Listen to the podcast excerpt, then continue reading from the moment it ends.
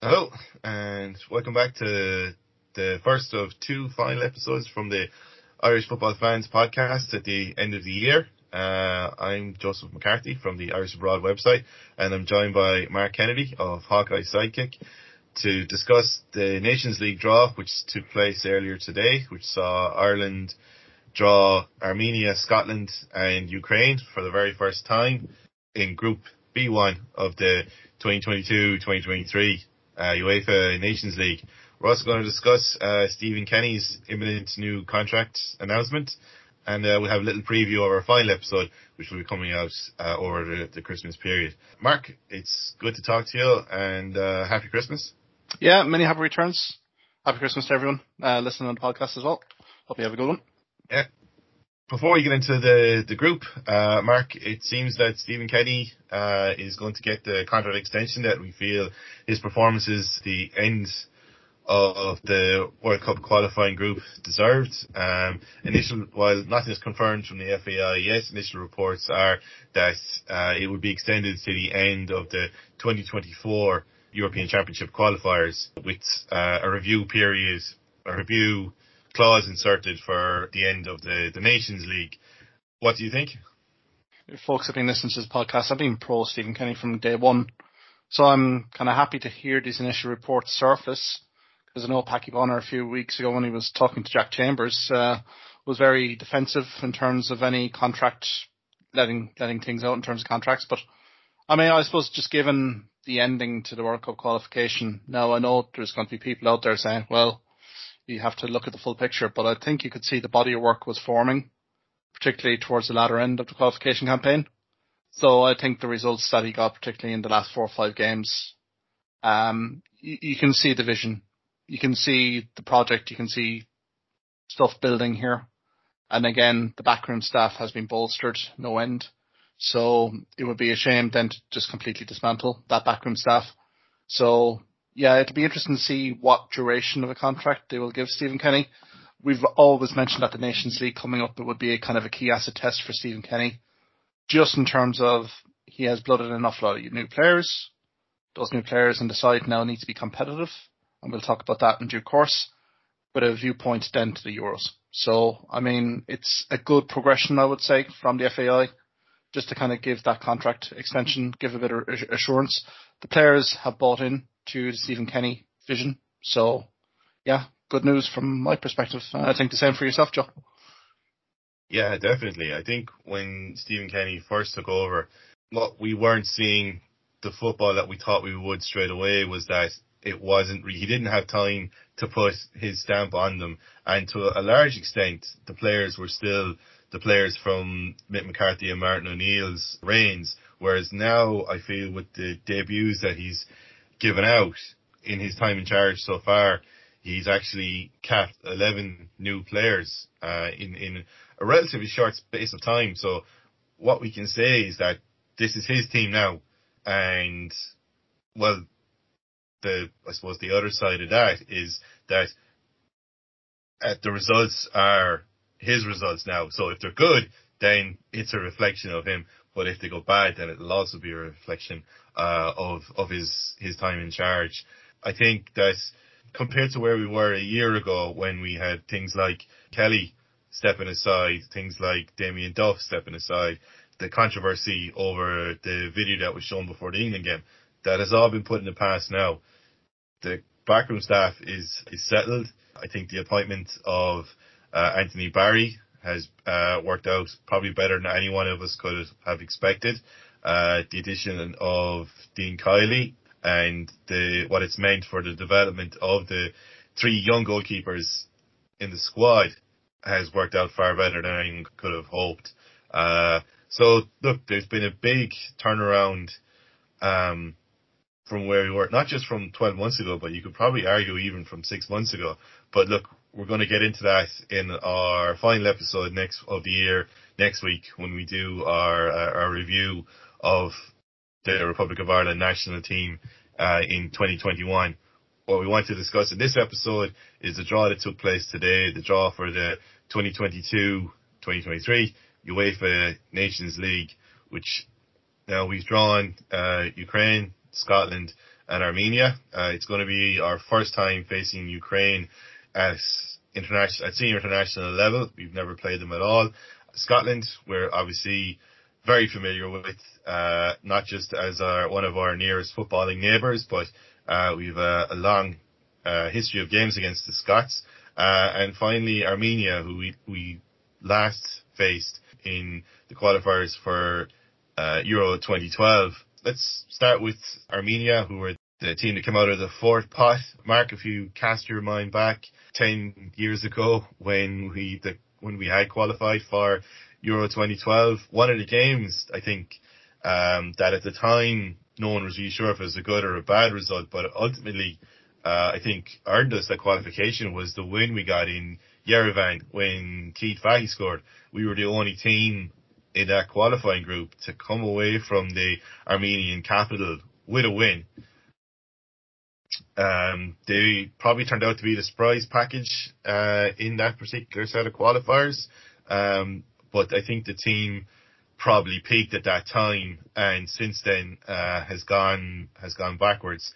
And even if you look at their results uh, just this year, uh, they opened pretty strongly with three wins on the bounce. They beat uh, Liechtenstein away, then Iceland and Romania at home, but they haven't had a win since.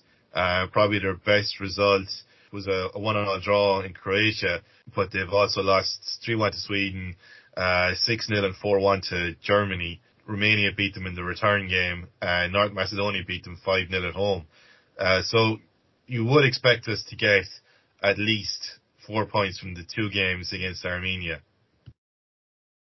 Yeah, I mean, they're very, I do remember that game. I had a good left knee back in the day. Uh, to be fair, um, with Armenia, they're always produce good technical players and this is what we're going to come up against when we go to Yerevan particularly. It's a long trip. So, and I think there might be, I think you mentioned just before podcast that for any supporters, there might be issues trying to get to Yerevan as well. Um, you know, just given passports, you know, wherever you've traveled before. So, I mean, that looks a tricky away game. Now, I mean, on the World Cup qualifier, they had an outstanding start, as you say. And I suppose the standout player for him is still probably Henrik uh, Mkhitaryan, who's with Arsenal, Man United, playing his trade with Rome at the moment. Now they have players littered around Europe. Cadiz, centre half, um, also in Slovenia, Slovakia, uh, and in most continental European leagues. But again, their form really dis- disintegrate after, you know, like who wouldn't like Germany? Germany were all powerful there. They conceded 10 goals in two games against them. But it's that North Macedonia set of results that kind of is the baffler for me. I mean, they went and got results uh, against the likes of Iceland.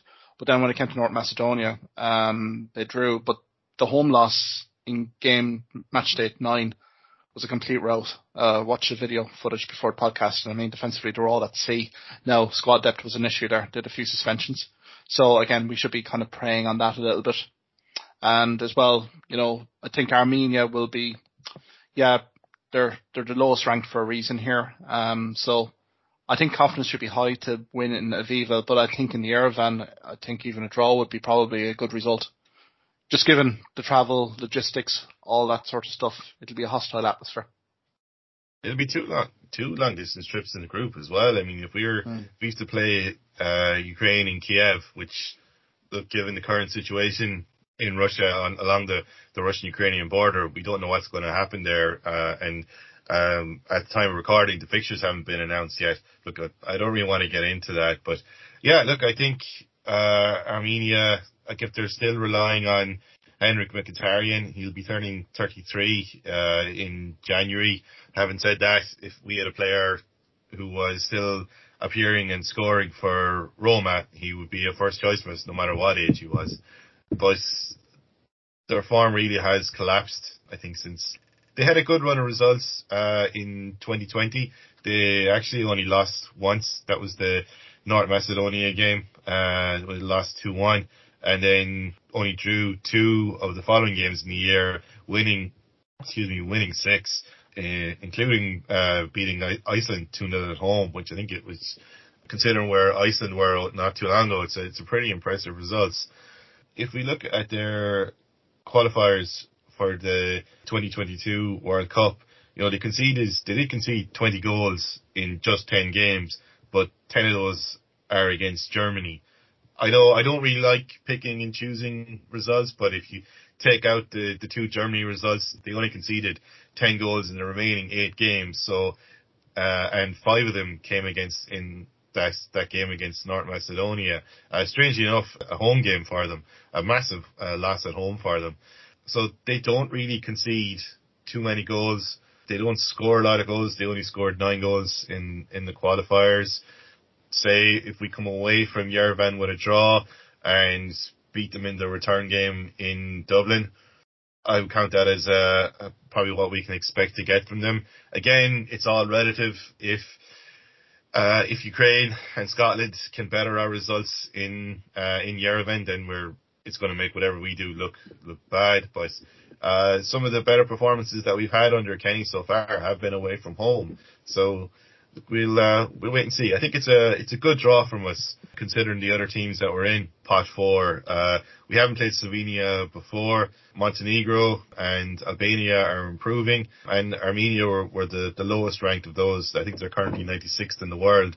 So uh, yeah, I think it's a it's a good draw for for us from the the fourth pot. If we move on now to the second pot, as I said, we're going to be facing our one of our closest footballing neighbours uh, in Scotland. Um, a team that we haven't faced since the qualifiers for uh, 2016.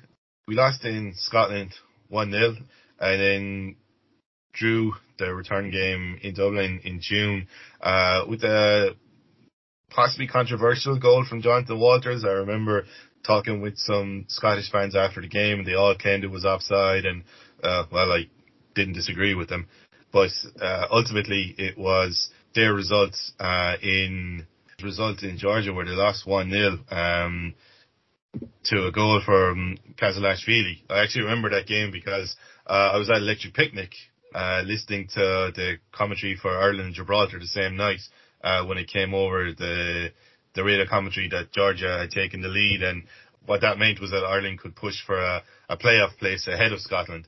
So there might be a, a, a revenge element to the fixtures, especially from from their end. But like if you look at Scotland's squad, Mark, like they're they've got some outstanding players in the Premier League. Like Billy Gilmour has gone from strength to strength since he made his international debut. Uh, Robertson is probably the best fullback uh, in in the Premier League right now. What the manager has done is built his team around the two those two outstanding talents, um, so that he gets the best out of the the rest of the squad. Like they maybe they don't have the strongest front line, especially not uh, considering some of the the strikers that have played for the the Tartan Army. Lyndon Dykes is their current top scorer up front. He's only got six, six international goals. So, yeah, I think Scotland are kind of taking on the, the identity that we would have seen from Eastern European sides, um, not too long ago, as in, uh, a hard-working, organized team with a lot of kind of similarly talented players, uh, but one or two outstanding talents mm-hmm. that can push them on into that next level. Absolutely, Joel. I think it starts from the manager, uh, Steve Clarke. I think he's done a superb job since going in there. I mean, you know, his transformation of Kilmarnock as well before he took on the Scottish job was astounding as well. and I mean, he's got a good backroom staff with John Carver, Ross McPhee, Steve Naismith, and Chris Woods, goalkeeping coach. So he's a solid backroom team. I mean, the the World Cup qualification campaign, any side that wins six consecutive games on the bounce has to be massively respected. And I mean, their the result against Denmark in Hampden Park was very noteworthy. Uh, you can argue, yes, Denmark had already qualified, but Denmark's team was pretty decent on the night. And to be perfectly fair, Scotland were fully deserving of the win. Uh, was one of their better, best performances really. Um, squad wise, as you say, Joe, it's a very talented squad. I mean, you're looking down through it.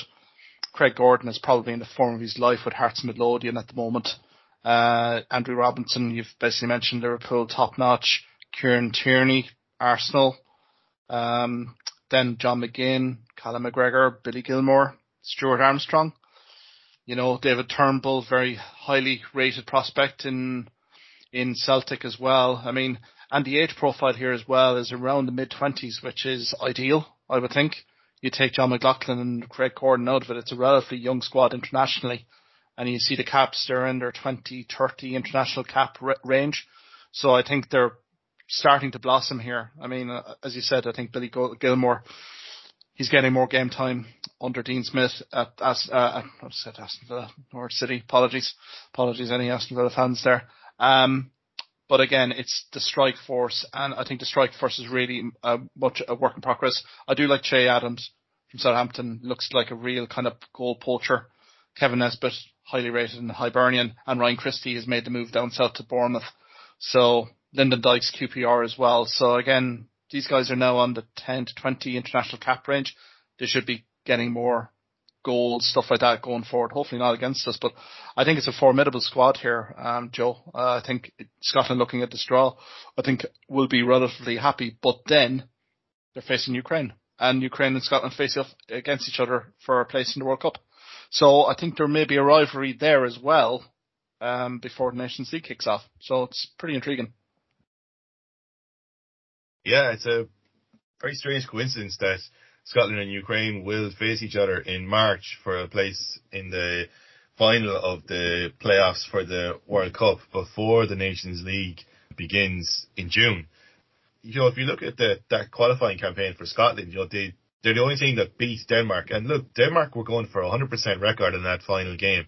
You know, winning 10 out of 10. They only conceded one goal, one goal in qualification. Strangely enough, it was against the, the Faroe Islands and it was a, a, a late goal. But going into that final game in Hampden Park, they had 100% win record, nine wins from nine games, scored 30 goals, and were expecting to win, and were beaten 2 0 on the night, and well beaten. So Scotland are, are a team on the up. You know, they're they're seeing the benefits of the, the system of the coaching uh, under the manager. Uh, some of the results might be a bit strange. I mean, they only beat the Faroes 1 0 away from home after beating them 4-0 in, in Edinburgh. And it was a late goal as well from Lyndon Dykes in the 86th minute. I, look, I think the way the group is going to go, Ukraine are probably going to win. And I think it's going to be a battle between ourselves and Scotland for second and third. And I think Armenia are going to finish fourth. And I, and look, it's going to be the, the two games against Scotland are going to determine where we finish, where we finish in the group. Yeah, look, uh, I think Scotland will probably be aspiring. Like, I mean, the intrigue of this pool really is that, particularly Scotland, Ukraine, Republic of Ireland, I think fans from each of these sides generally probably think realistically they have a, a good chance of topping the group here. Um, you know, and we're going back to Scotland here. Like, I failed to mention David Marshall in goal. I mentioned Grant Hanley, uh, Andrew Considine, who's been brilliant for Aberdeen, Scott McTominay. Like, they're all benefiting from high class football as well, Joe, as well. So look, Scotland will have no fears of Republic of Ireland, vice versa. Local derby, feel to those games. Form book, you could say, argument, uh, argument free out the window.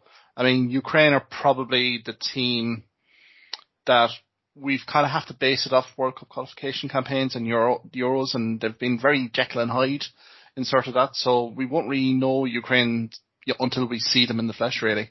But yeah, I mean, it, it's a nice group. I mean, considered like in Norway, Sweden, Serbia. I mean, that's a that's an atrocious pool of death group there in our kind of seeding pot. Like, I mean, that would have been an absolute disaster. I think this one is competitive. I mean, every team kind of genuinely thinks they could actually get something out of it, which might make for good football, really. Yeah, I think that that's one of the benefits of the Nations League that nobody really saw when it was first announced uh, until the first tournament uh, kicked off. That the teams that were grouped together were on a very similar level, so we did see a lot of very competitive football. We weren't seeing, say, for example, Spain drawing Luxembourg and then putting six goals past them. You know, but we were seeing Spain and say someone like Italy playing against each other and having really good games of football. But we also saw teams on the other end, like Luxembourg playing against Andorra, and it's not on the same level, but you can see like when they, when one of these minnows scored at international level when they got a, a win or, or uh, an away win. You know, they were acting like they'd won a they'd won the World Cup, and that's I think that's been one of the benefits of the the Nations League so far. Finally, we come to the the team that came out of uh, pot one in the group, Ukraine.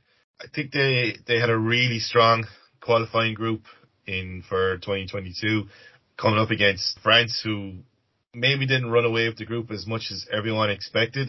Ukraine surprisingly only won two games uh, in finishing second, uh, drew six. Uh, they were unbeaten in their eight games, and strangely enough, didn't win any game at home, with every one of them finishing one all, including the games against uh, Group Minnows uh, Kazakhstan, uh, who, who came from behind to to get a, uh, a point in Kiev. You know, given our uh, long and distinguished relationship with the one all international result mark, I think uh, that's possibly the result we can look forward to in at least one of the two games against uh, Petrakov's team. Yeah, Petrakov. Now, crowded Andrei Shevchenko, you've mentioned him. I mean, he came into the Ukrainian national side at very low ebb, and the conscious decision was to start blooding in new players. I think we've seen it in the Euros. I mean, to be fair, it was very Jekyll and Hyde. You could see the raw and experience, but you could see the technical nature of the Ukrainian side. You know, we see it with uh, Zinchenko and yeah, Yarmolenko as well, particularly in the Premier League. So, I mean, they didn't really do themselves any justice against England. Let's put it, be brutally frank about that when it came to the knockout rounds. But yeah, they've learned from their mistakes, obviously, because the World Cup qualification campaign, they've been very hard to break down. I mean, the results against France as well, that should be the headline here. Uh, I mean, drawing one all in Paris against France after conceding early to Antoine Griezmann. I think some sides would have folded, but from all accounts, Ukraine then grew into the game and probably deserved more than a one-all draw. Now, tail of the tape here, there's been a bit of inconsistency. Kazakhstan got two draws against them. Uh, Finland as well, you know, got results. And really it was down to that final round of games where Finland lost to France. But Ukraine, I think, probably had their hallmark performance when they beat Bosnia Herzegovina 2-0 to secure and pip Finland for that second spot. So they've kind of learned from their mistakes. I mean, some of the side very, very experienced. Um, Pyatov, the goalkeeper, 101 caps. You kind of look down through it. There is experience there along with massive potential. You see Yarmolenko is there. Yaremchuk, the Benfica striker, 12 goals and 36 caps. Um, so look, they'll, they're top seats for a reason here. I'll be interested to see how this side are going to evolve because an awful lot of I've been talking about 10, 20 cap range. An awful lot of these guys are now into the 20, early 20, early 30s international caps and they should be kind of moving next step on. I mean, Shevchenko has laid a lovely foundation for the new manager to come in and continue the good work. And I mean, there's Scot- the Scotland World Cup qualification play. That's huge. It's huge for this Ukrainian side. If they can get to the World Cup, their confidence will be sky high. If they lose, I think they're a little bit vulnerable, Joe to be perfectly frank. So even before the Nations League games, I think, uh, yeah, there could be a bit of, dare I say, a few events outside of the Nations League might kind of conspire here to, against Ukraine if they're not careful. So, uh, but yeah, they're, uh, I am excited to see them, particularly in the Aviva, just to see how they'll line up, set up. They've typically gone kind of 4-5-1, 4-3-3 at times, but they've tried to be very defensive resolute. I think that England 4-0 loss definitely was, uh, a real wake up call for Ukraine, uh, particularly. They were split wide open during that game, and I think they've learned lessons from that. But again, they're going to have to evolve their attacking play because didn't I don't know how many goals he scored in the World Cup qualification, but as you said, one all draws, all littered all over the place. So it's kind of a it'll be an interesting it'll be an interesting side to watch. Uh, to be fair, and yeah, another long trip to Kiev potentially as well. Yeah, uh, just looking at their squad, you know, you mentioned that their their captain is the the goalkeeper Piatov. He turned 37 in June, so by the time the World Cup comes around, he'll be 38. Uh, it's assuming they qualify. Uh, he'll be uh, almost 38 by the time, say, the first round of Nations League games go ahead. So I'd have to imagine that if they don't get out of the playoffs, he will he will think about retiring. Um, uh, and you know, other than that, uh, it's a it's a pretty young side. Without him, you know, the average age of their final squad of their last squad, sorry, was 26, and with him, it pushed it up to 27. Um, and their replacement goalkeepers, uh, Bushchan and Riznik only have 14 caps between them, but Riznik only has, has one of those. I think the team seems to be built around, uh, a, you know, a Dynamo Kiev, Shakhtar Donetsk defense, you know, home-based players, but in midfield and up front, um, you know, they have players like Yarmolenko at, at West Ham, they've got Zinchenko at City, they've got Manan, uh, Malinovskyi at, at Atalanta, uh, Yaremchuk at Benfica. So like the going forward, there's a you know there's a, a very international feel to the to the team, and you'd have to say that again, similar to Mkhitaryan playing for Roma into his thirties. If we had players at any of these clubs, you know, they'd be starting and they'd probably be captaining the the Irish team. As I say, the fixtures haven't been announced, you know, at time of recording, but I'd have to imagine the FAI would push to have the Armenia away and Ukraine away games separate, uh, maybe in the separate round of fixtures. So maybe Ukraine in June and then the Ukraine game in uh, in the games in September, because there's no way they're going to try want to put the players through uh, those kind of uh, traveling that kind of a distance round the in the same round. Now, having said that, UEFA could push back and say, well, someone's going to have to play two away games against them uh, in in Ukraine and Armenia. So we, we, it remains to be seen. Well, and I think the elephant in the room here is what's happening politically, geopolitically in that region as well. Yeah. Quickly, the Ukrainian-Russian border. Hopefully, nothing happens. But if safety of players, national teams are put into perspective, you could be seeing a neutral venue like Germany or somewhere like that being proposed as well. So yeah, it, it's going to be a fluid situation here, Joe. And I think clubs are going to put their foot down a little bit with international teams, you know, particularly on the schedule. If let's say that actually happened, that you're in Yerevan and also in Kiev, that's a massive, massive toll in terms of maybe a six, seven day turnaround and then pandemic circumstances as well. Where is that all leading to as well? I know it's June when this is kicking off, but I think in terms of those logistics, how the world is operating at the moment, I think there'll be quite a few professional clubs maybe very reluctant or maybe sending a few excuses to national team managers that their players are unavailable due to various reasons. And I don't think it'll be Republic of Ireland either. I think it'll be across the board. Any kind of significant long haul travel, uh, I think will be, you know, you, you kind of see it there with the African Nations Cup as well. Um, you know, clubs are kind of starting to balk a little bit from the idea of releasing players after Christmas. Uh, yeah, so I think it, this may come to a head a little bit. I know June started, you know, started summer football and everything else, but I think you know clubs will be very wary of you know with their players representing their countries, and you know, heaven forbid any kind of injuries coming from it as well. So, yeah, it's it's it's going to be an intriguing kind of subplot here as year progresses. I don't know if you've seen uh, Stephen Kenny's reaction to the draw, but on the FAI's website, he said that it, his first impression is that it's a really competitive group. Ukraine got to the quarterfinals of the Euros. Scotland have won their last six matches, and Armenia have really improved, finishing ahead of Iceland recently in their World Cup qualifying group. All the teams are capable of taking points off each other, which we've discussed. So it's very exciting from our point of view. Obviously, we're third seeds in the group, so not many people would expect us to win that group, but that would certainly be our ambition. Now, it's good to hear him say that but it does kind of bring me back to what he said about qualifying from for the from the World Cup group that he was aiming to do it, and then when it became clear that the results weren't going his way, he did change tack and say, well, actually, our long term ambition was to you know do well enough in the in the Nations League that we would put ourselves in, into a position to qualify for the Euros in 2024. So look, it's it's good that he's saying that. It's good that he's uh, he's building us up as possible winners of the group. Uh, but by the same token, it's not that long since, as I say, he said something similar, and then had to change his tune uh, when the results, as I say, didn't go his way. Yeah, the media some boats won't lie here. I mean, he has to. This, as we've kind of said in this podcast, this is re- the real acid test for him.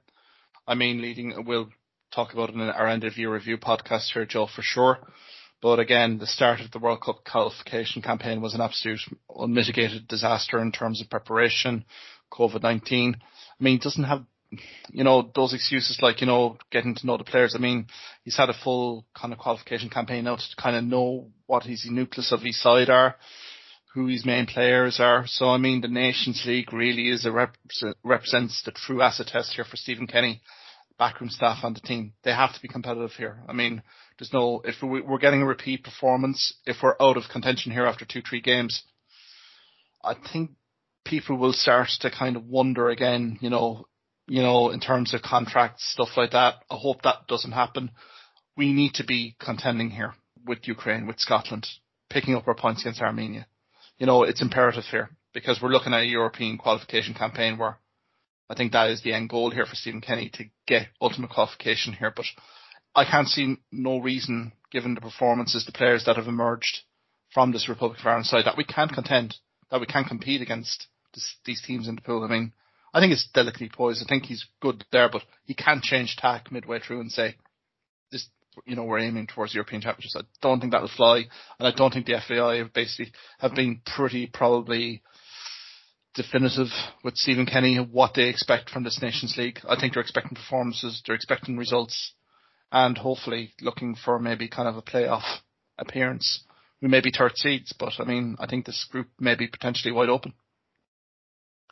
Something else that I would hope would be on the manager's mind is that we're one of only five teams that still haven't won a game in the, the UEFA Nations League.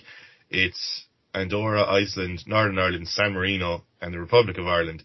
So you would hope that in in nine months' time, after the conclusion of the round of fixtures in September, we will have at least one win to our name. Absolutely. Uh, no, I think you know that's has that monkey has to be firmly taken off our backs here you know, this Nations League has been pretty indifferent for us since its inception. And I do like the format, like when it started, I think Joel, you know, we talked about this a few years ago and we just didn't know how this would go, but I do actually like the format and you've can seen with the minnows, they've actually steadily improved, uh, you know, their quality, you know, um, so, I mean, teams at the same level, um, you know, it, they're good competitive games and really does kind of bode well for European and World Cup qualification campaigns as well. So, you know, all you have to see is the England group. It was England, Italy, and is it Germany? Uh, correct me if I'm wrong there, Joe, but that's, you know, they're fantastic fixtures at the top echelon of it. Even for our perspective, they're massively entertaining and attractive teams. I can see sellouts here in the Aviva. Uh, for all oh, those definitely. three home games, you know, I mean, they, they're all quality teams. I mean, Armenia, we don't know much about, but one thing I can guarantee you about the Armenians is that they'll be technically gifted, they'll be very good on the ball, and it's a case for us then to really kind of press and kind of you know, you know, create the pressure uh, on them because we can't let the likes of Armenia play, particularly in the middle of the park. So I think that'll be that'll be an interesting there'll be interesting fixtures for a whole host of reasons here. Yeah, like I know that the old cliche is that there are no international or there are no easy games in, in international football, but there are definitely no easy games uh, in the, the Nations League. Uh, if we just think that uh, before the Nations League games uh, do kick off in June, we do have two friendly fixtures yet to be decided uh, in in March. Uh, I did suggest that perhaps we should look to organise games against teams that we didn't draw from the other pots. So, say for example, maybe Iceland out of pot one to prepare for Ukraine uh, or Norway or Finland out of pot two to prepare for Scotland, or maybe organise a game against Slovenia for the first time at international level uh, to prepare us for facing Armenia. Uh, is there any team you would see us like to see us lined up against in uh, in September in uh, in March? I certainly do because I know we kind of canvassed uh, questions here, Joe, on Twitter uh, and I know for a fact anyway that there was a few questions that were posed to our football retreats. Asked that very same question. I would be completely in agreement. I think March we should really pencil in for some friendly games. I mean, I would like the notion of playing Sweden purely because, uh, you know, Sweden being a very technically gifted side, good physicality. I think they would match up well in terms of what Scotland would bring to the table here. Um, you know, and might be an opportunity to bring in our greatest Irish footballer ever that to grace the Swedish league sack um, uh, into the, the, international fold. I think we still Stephen Kenny, at the backroom staff, the nucleus of the side he probably has, but the squad depth. I would like to see those an opportunity here for other kind of out, outside the squad to get maybe a chance in one or two of those games. Maybe Sweden. Um, yeah, and as well as that, I'm thinking maybe someone like, uh, yeah, maybe a Slovakia or someone to that effect as well might be decent. You know, you know, or Czech Republic. I think Czech Republic uh, would be probably a good one as well. Just from a Ukrainian perspective, they're good technically. They'll be big physical guys as well. So, um, you know, they will provide different looks to us. Um, so yeah, Sweden and Czech Republic if we had the crystal ball and the checkbook out for international friendlies. I don't know who you would pick, uh, Joe. Yeah, I think Czech Republic from the, the fourth pot from League A. Um, maybe Turkey from uh, the first pot in, in League C. I think they'd be a, a good team similar to Armenia and good preparation for them. Or we could look at the other teams uh, in in pot three. You know, Israel, Romania, and Serbia. Obviously, we played uh, Serbia quite recently, so I wouldn't see the point in seeing in playing them again. But I think you know a game against uh, Israel and Romania, teams that are very much on our own level, uh, could give an indication of, of where we stand. Yeah, I would I would agree with that, Joe. Uh, to be honest, um, yeah, even there I said likes of Russia or maybe Bosnia and Herzegovina. You know, I mean, they might be a team kind of, you know, maybe a little bit on the wane, but I think Bosnia as well still have an awful lot to offer in terms of international football. I think they're kind of regrouping again. So, yeah, there's no host of yeah countries, but I think to answer your question, definitely we should literally organise friendlies, and even if Iceland come into the picture here as well, Joe, you know, any of these countries that are literally not into playoff contention here, that you know, you know, to get a friendly game, a good quality 90 minutes from uh, from a side, you know, um, that would be that would be the way to go, I would think. Okay. Yeah, just looking down through the the list of teams in the uh, in the playoffs for the, the World Cup uh, next year. So, so obviously, as we've discussed, Scotland are facing Ukraine, Wales are playing Austria, Russia are playing Poland, Sweden are playing the Czech Republic, Italy are playing North Macedonia, and Portugal are playing Turkey. So that uh, knocks out uh, my suggestion of of Turkey, and uh, I think you suggested the Sweden and the, the Czech Republic there. Uh, so I, I, would like to see us maybe play Israel and maybe someone like maybe Iceland. Um, I think they'd be a if you like competitive friendlies and a good warm up for the the Nations League in in June. Yeah, no, I'd agree with you there, Joe. Uh, it, they're definitely required. Um, it would be interesting as well if, yeah, no, I'm just floating this idea out here, but you know, even kind of brainstorming in terms of squad depth and domestic, domestically as well, if Stephen Kenny could run the rule over prospects in terms of our Airtricity league. You know, we're in the off season right now. It would be interesting if he could run a few trial games here just to really run the rule over quite a few prospects that we've been kind of really talking about now. Granted, Ross Tierney moved from Bohs to Motherwell, get that, but I think there's several other prospects within the Airtricity League that I think management hopefully could really run the rule over. I don't know if trial games could be organised after Christmas or something like that to really kind of see who's kind of ready to kind of come into training squads, stuff like that.